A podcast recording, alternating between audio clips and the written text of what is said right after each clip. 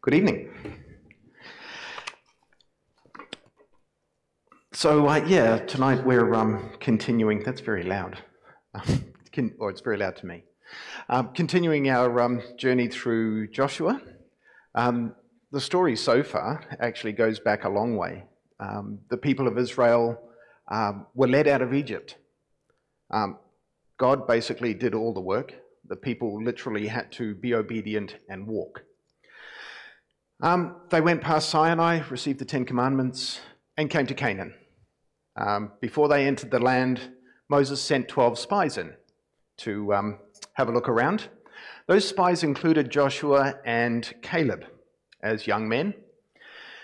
But the other 10 spies were frightened, and they came back and they gave a report, and the people were, were afraid and refused to go in. So God led them back out into the wilderness for another 40 years until that whole generation had passed on,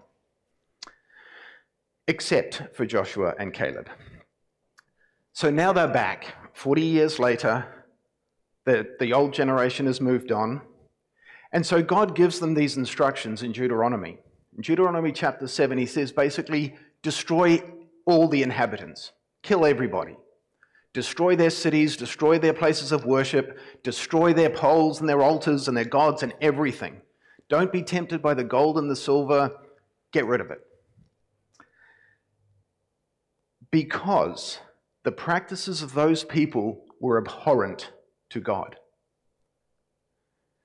We're not really told what they were, but we've seen through history some of the things that they did were, in fact, horrible and totally abhorrent. And so God wanted the place cleansed.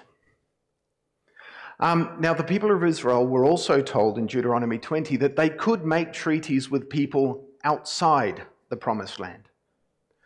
The people within the promised land that they were going to inherit had to be got rid of, but people further out they could make treaties with. And if those people surrendered, they could be treated as slaves. They could be allowed to live, but they would have to serve Israel. But within Israel, no dice, or within what would become Israel. And the reason for that, the author tells us, is so that they may not teach you to do all the abhorrent things that they do for their gods, and thus you would sin against the Lord your God. Now, from our modern perspective, this seems kind of extreme. You know, literally genocide. Seven nations were doomed to genocide. And for us in the 21st century, we look at that and we think, yeah, it's a bit harsh. But really, that's about God's holiness. You know, we often talk about God's love and God's mercy and God's grace. But there is another aspect to God as well. He is totally holy, He is totally righteous. And sin has no place in there. It has no place in that. And what this text teaches us is how seriously God takes the problem of sin. And so the people of Israel, they entered Canaan. Um, entered Canaan and they destroyed Jericho. Uh, and again, God does all the work. You know, they were told, walk around the city once a day for six days. On the seventh day, walk around it seven times. Sorry, it's a bit far, but you'll get over it. And at the end of the last one, everybody shout. And so they did that. They were obedient. And again, God worked a miracle. And so they defeat Jericho. But then Achan sins. Achan is tempted by the gold he sees and he takes some.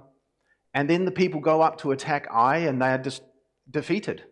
And they all scratch their heads and go, What's going on here? And again, it's about the seriousness of sin. Sin has no place in God's kingdom. That was why they were told to destroy everything. That's why they were told to cleanse the promised land. God knew that Israel would be tempted. If those people were left there, God knew they would be tempted and that they would fail. And we do the same things, don't we? I'm not standing here pointing the finger in judgment at Israel because we are just as guilty. We sin, we fail all the time. We are meant to be out there changing the world. We are meant to be out there being an example, but so often the world changes us, doesn't it? James chapter 1, verse uh, 27 says, Religion that is pure and undefiled before God the Father is this to care for the orphans and widows in their distress and keep oneself unstained by the world. True religion, true worship to God is love. Love in action. Love is a verb, love is a doing word. Love is not an abstract concept. The example James gives us is looking after the orphans and the widows. We are meant to be out there doing love. And while we're out there, being unstained by the world. If Israel was going to be a holy nation, if Israel was going to be a priestly kingdom, they had to be unstained by the world they lived in. And that is why God gave them that such extreme command. That is why they had to go in and clear out the land. So if you'd turn with me now to um, Joshua chapter 9. We'll read today's text. So, now when all the kings who were beyond Jordan in the hill country, and in the lowland all along the coast of the great sea towards Lebanon. The Hittites, the Amorites, the Canaanites, the Perizzites, the Hivites, and the Jebusites heard of this. They gathered together with one accord to fight Joshua and Israel. Now, interesting thing to note prior to this, every time the nations heard about Israel, they were afraid. They did not attack Israel. They withdrew behind their walls and they hid. They only defended themselves when Israel attacked. Now we have seven kings banding together to form an alliance to attack Israel. So, what's changed? Obviously, what they heard was about Ai, about the defeat of Israel. They now thought that Israel could be defeated. Let's carry on. But when the inhabitants, inhabitants of Gibeon heard what Joshua had done to uh, Gibeon, sorry, had done to Jericho and Ai, they on their part acted with cunning. They went and prepared provisions, took worn out sacks for their donkeys and wineskins, worn out and torn and mended, with worn out patched sandals on their feet and worn out clothes, and their provisions were dry and mouldy. They went to Joshua in the camp at Gilgal and said to him and to the Israelites, We've come from a far country, so now make a treaty with us. But Israel said to the Hivites, Perhaps you live among us. Then how can we make a treaty with you? And they said to Joshua, We are your servants. And Joshua said to them, Who are you? And where do you come from? They said to him, Your servants have come from a very far country because the name of the Lord your God for we have heard report of him and all that he did in Egypt, and all that he did to the two kings of the Amorites who were beyond the Jordan, King Sihon of Heshbon and King Og of Bash, Bashan, who lived in Ashtaroth. So our elders and the inhabitants of our country said to us, Take provisions in your hand for the journey, and go and meet them, and say to them, We are your servants. Come now, make a treaty with us. Here is our bread. It was still warm when we took it from our houses as food for this journey. On the day we set out to come to you, but now see, it is dry and moldy. These wineskins were new when we filled them, and see, they're burst, and these garments, these sandals of ours, they're worn out from this very long journey. So the leaders partook of their provisions and did not ask direction from the Lord.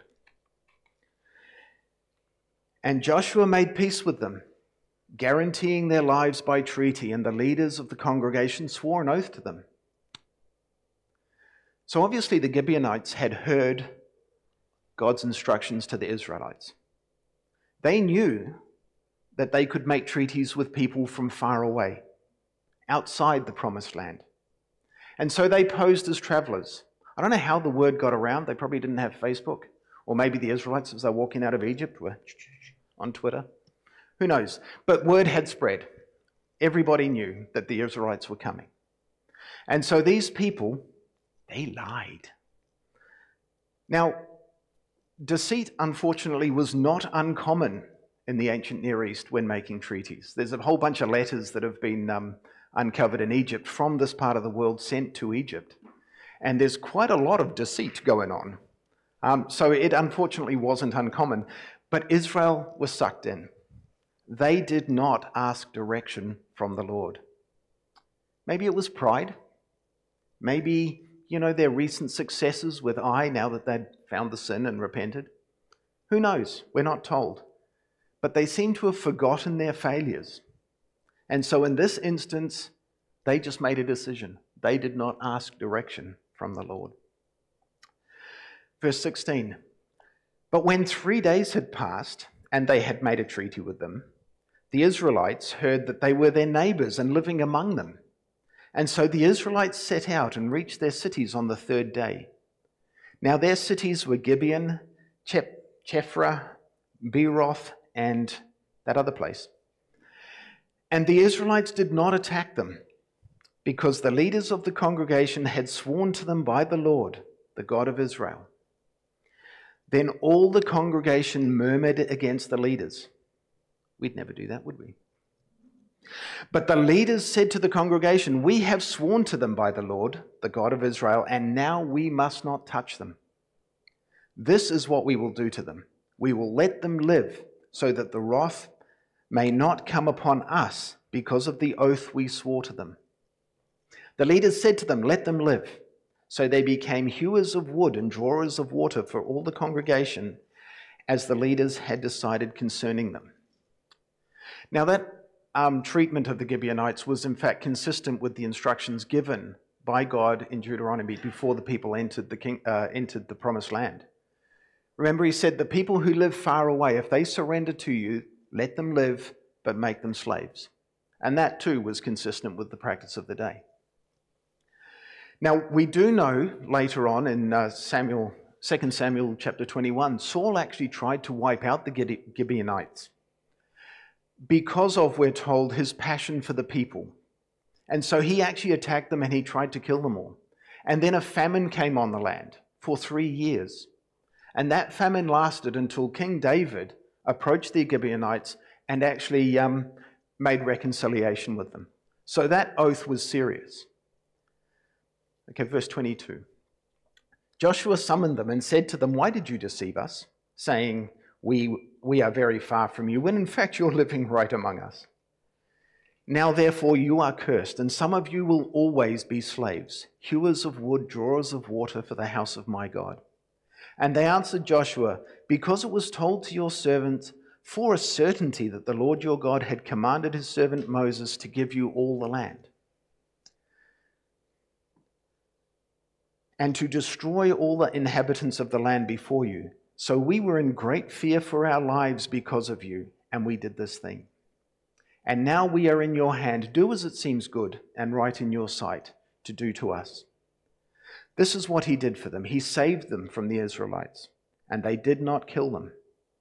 But on that day, Joshua made them hewers of wood and drawers of water for the congregation and for the altar of the Lord to continue to this day in the place that he should choose.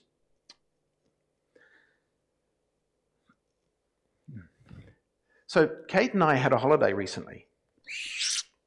We went to the Sunshine Coast.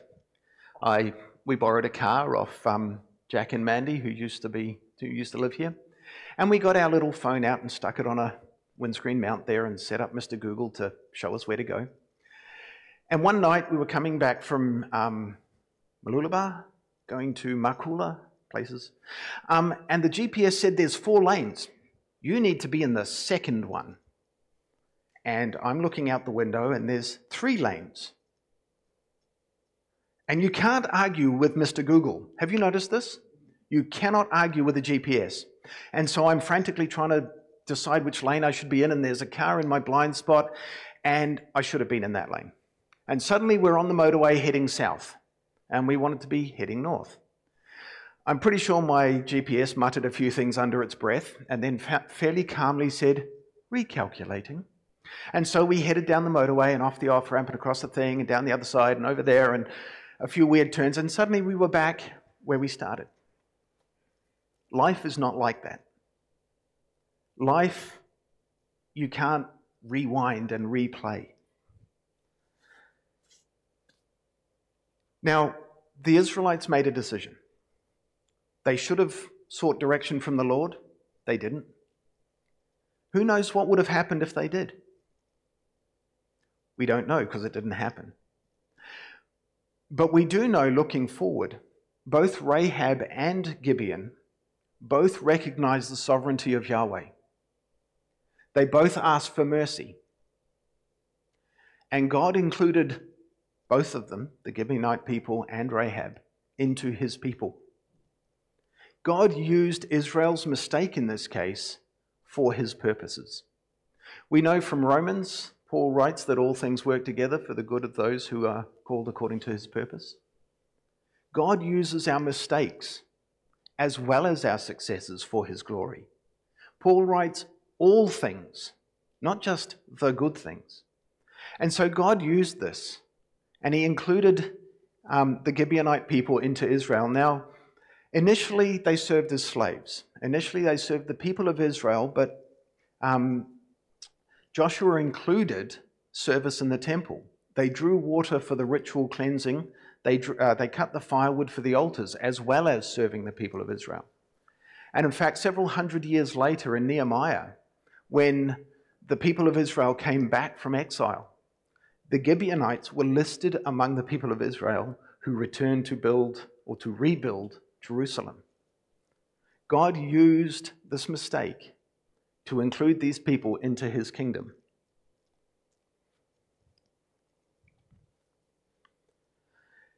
Now, I just want to draw a couple of things out of the text tonight. In Exodus 19, verse 6, God tells Israel that they are supposed to be a priestly kingdom. They're supposed to be a holy nation. They're supposed to be an example to the world. We, the church, the new Israel, if you like, are meant to be a light to the world, hope in a dark world, a city on a hill that can't be hidden. We are called, like Israel, to be an example to the world. Our greatest commandment, Christ tells us, is to love God and to love others as ourselves. James tells us that religion that is pure and undefiled before God the Father is this to care for orphans and widows in their distress, and to keep oneself unstained by the world. Our religion, the thing we do, the thing we are called to do, is to demonstrate God's love to a world that needs it. We are called to emulate Christ in how we live, in our day to day lives. The reason the people of Israel were told to destroy all the inhabitants of Canaan was so that Israel would not be tempted, so that Israel would not fall, so they could be an example to the world, so that they could demonstrate that God's way of life is better than the world's. We, the church, are supposed to demonstrate Christ's love. We are to be untainted by the world while we were out in it. We are to bring hope to a hurting world. Israel, through their history, failed time and time again. But God reached out to them. He didn't treat them as they deserved. The Gibeonites made a treaty with the Israelites through trickery. They lied but God accepted them anyway. How often do we fail? How often do we get it wrong? How often do we forget to seek direction from the Lord? How often do we compromise truth? How often do we water down the gospel because we don't want to be offensive? How often do we fail to reach God's standard?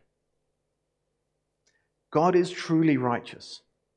God is truly holy. He is perfectly just. He cannot ignore sin. He can't. To deny, to, to ignore the sin is to deny part of who he is. And so it was the combination of righteousness and love that led God to die in our place. God provided the solution to the problem of sin. Even though the Gibeonites lied, even though we fail to reach God's standards, God accepts us where we are at. He doesn't expect us to stay there, but He reaches us where we are at and then draws us on a journey with Him. The Gibeonites started out marked for death.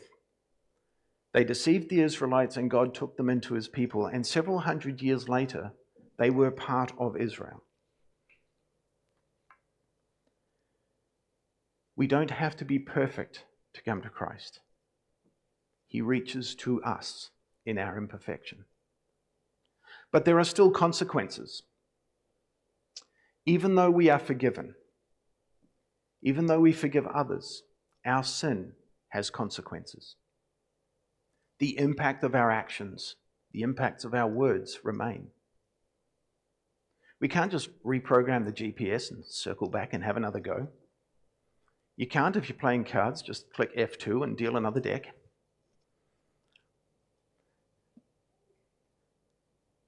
Once these guys realized their mistake, they couldn't take it back. They couldn't undo the oath they had made. But they didn't make it worse. They returned to God's command, which was make them slaves, let them live. They continued from that point in obeying God. The second point I want to make is we have to deal or have to play the cards we're dealt. We can't change the past, but we can choose how we respond now. We may have made mistakes, and okay, I have. I can't change those, but I can choose how I respond going forward. The people of Israel wanted to try and undo that treaty, but the leaders wouldn't let them. They honored God's word. We were talking about this at lunch. You know, it seems a bit unfair. These guys, they came and they lied. They deceived Israel. They cheated. It's not fair. And yet God accepted them anyway. They used Israel's pride against them. They still won. But see, God doesn't care about the past. When He forgives us, that forgiveness is total. The forgiveness is complete. The consequences might still exist. The Gibeonites were still slaves, and I don't know for how long. But they did eventually become not slaves. They did eventually become part of the people of Israel. See, God's ways are not our ways our sense of justice is marred by our humanity. And when we think about it from God's perspective, is it fair that Christ bore our guilt? Is it fair that Christ took our place? So, who are we then to decide that the Gibeonites shouldn't have been allowed in? See, we have a choice in every situation. We can try and be just in our human way, like the people of Israel wanted to be. Or we can treat others like Christ treated us. We can seek the direction of the Lord, or we can push ahead in our own wisdom. We can't change the past, but we do have to play the cards we're dealt. So, when we look at our town, when we look at Alice Springs at the moment, I'm sure you all see a lot of problems. We live in a very complex situation. Um, a situation where we are, most of us, I think tonight, are relative newcomers. And there are original inhabitants who've lived here a lot longer than we have. Many of the cards in this situation were dealt long before we were born. But the consequences of those actions are with us today. The wrongs of the past are many. It was Coniston, Barrow Creek, Gun. There were hundreds of murders that are not listed anywhere in the history books. This is the situation that we have inherited here. We can't undo the past. We can't go back and make Gun Gun not happen. but the consequences are still with us. How do we move forward? I don't have any answers. I have no idea. There are many programs, many government initiatives. There's all sorts of people trying to do stuff. A lot of them don't seem to be working. What can we do? We can learn from Israel. First, we seek direction from the Lord. That's not a cop out, that's not a glib answer. That is what Israel failed to do in this situation. And it's what often we fail to do too. We look at a situation and we think, I know what we need to do. Let's do this. How often do we turn to the Lord and stop and just say, Lord, what do you want? What is your way forward? Too often we rely on our own wisdom. Too often we're rushing in with our great ideas to stop and actually think, what would God have us do now? And the second thing we can do is live as Christ commands. Live out what James calls religion that is pure. Live out Christ's love in our daily lives, in our actions, in the way we make decisions, while remaining untainted by a world we live in.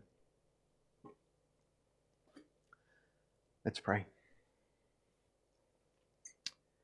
Heavenly Father, you know the situation here in Alice a lot better than we do. Lord, you grieve far more than we do. Lord, I pray that we, as your people here in Alice, would turn to you. That we would pray honestly and earnestly, seeking your direction. Lord, we pray that you would give us something, that you would show us your plan for this town. I pray that you would help us, your people, to bring healing to this troubled land. Amen.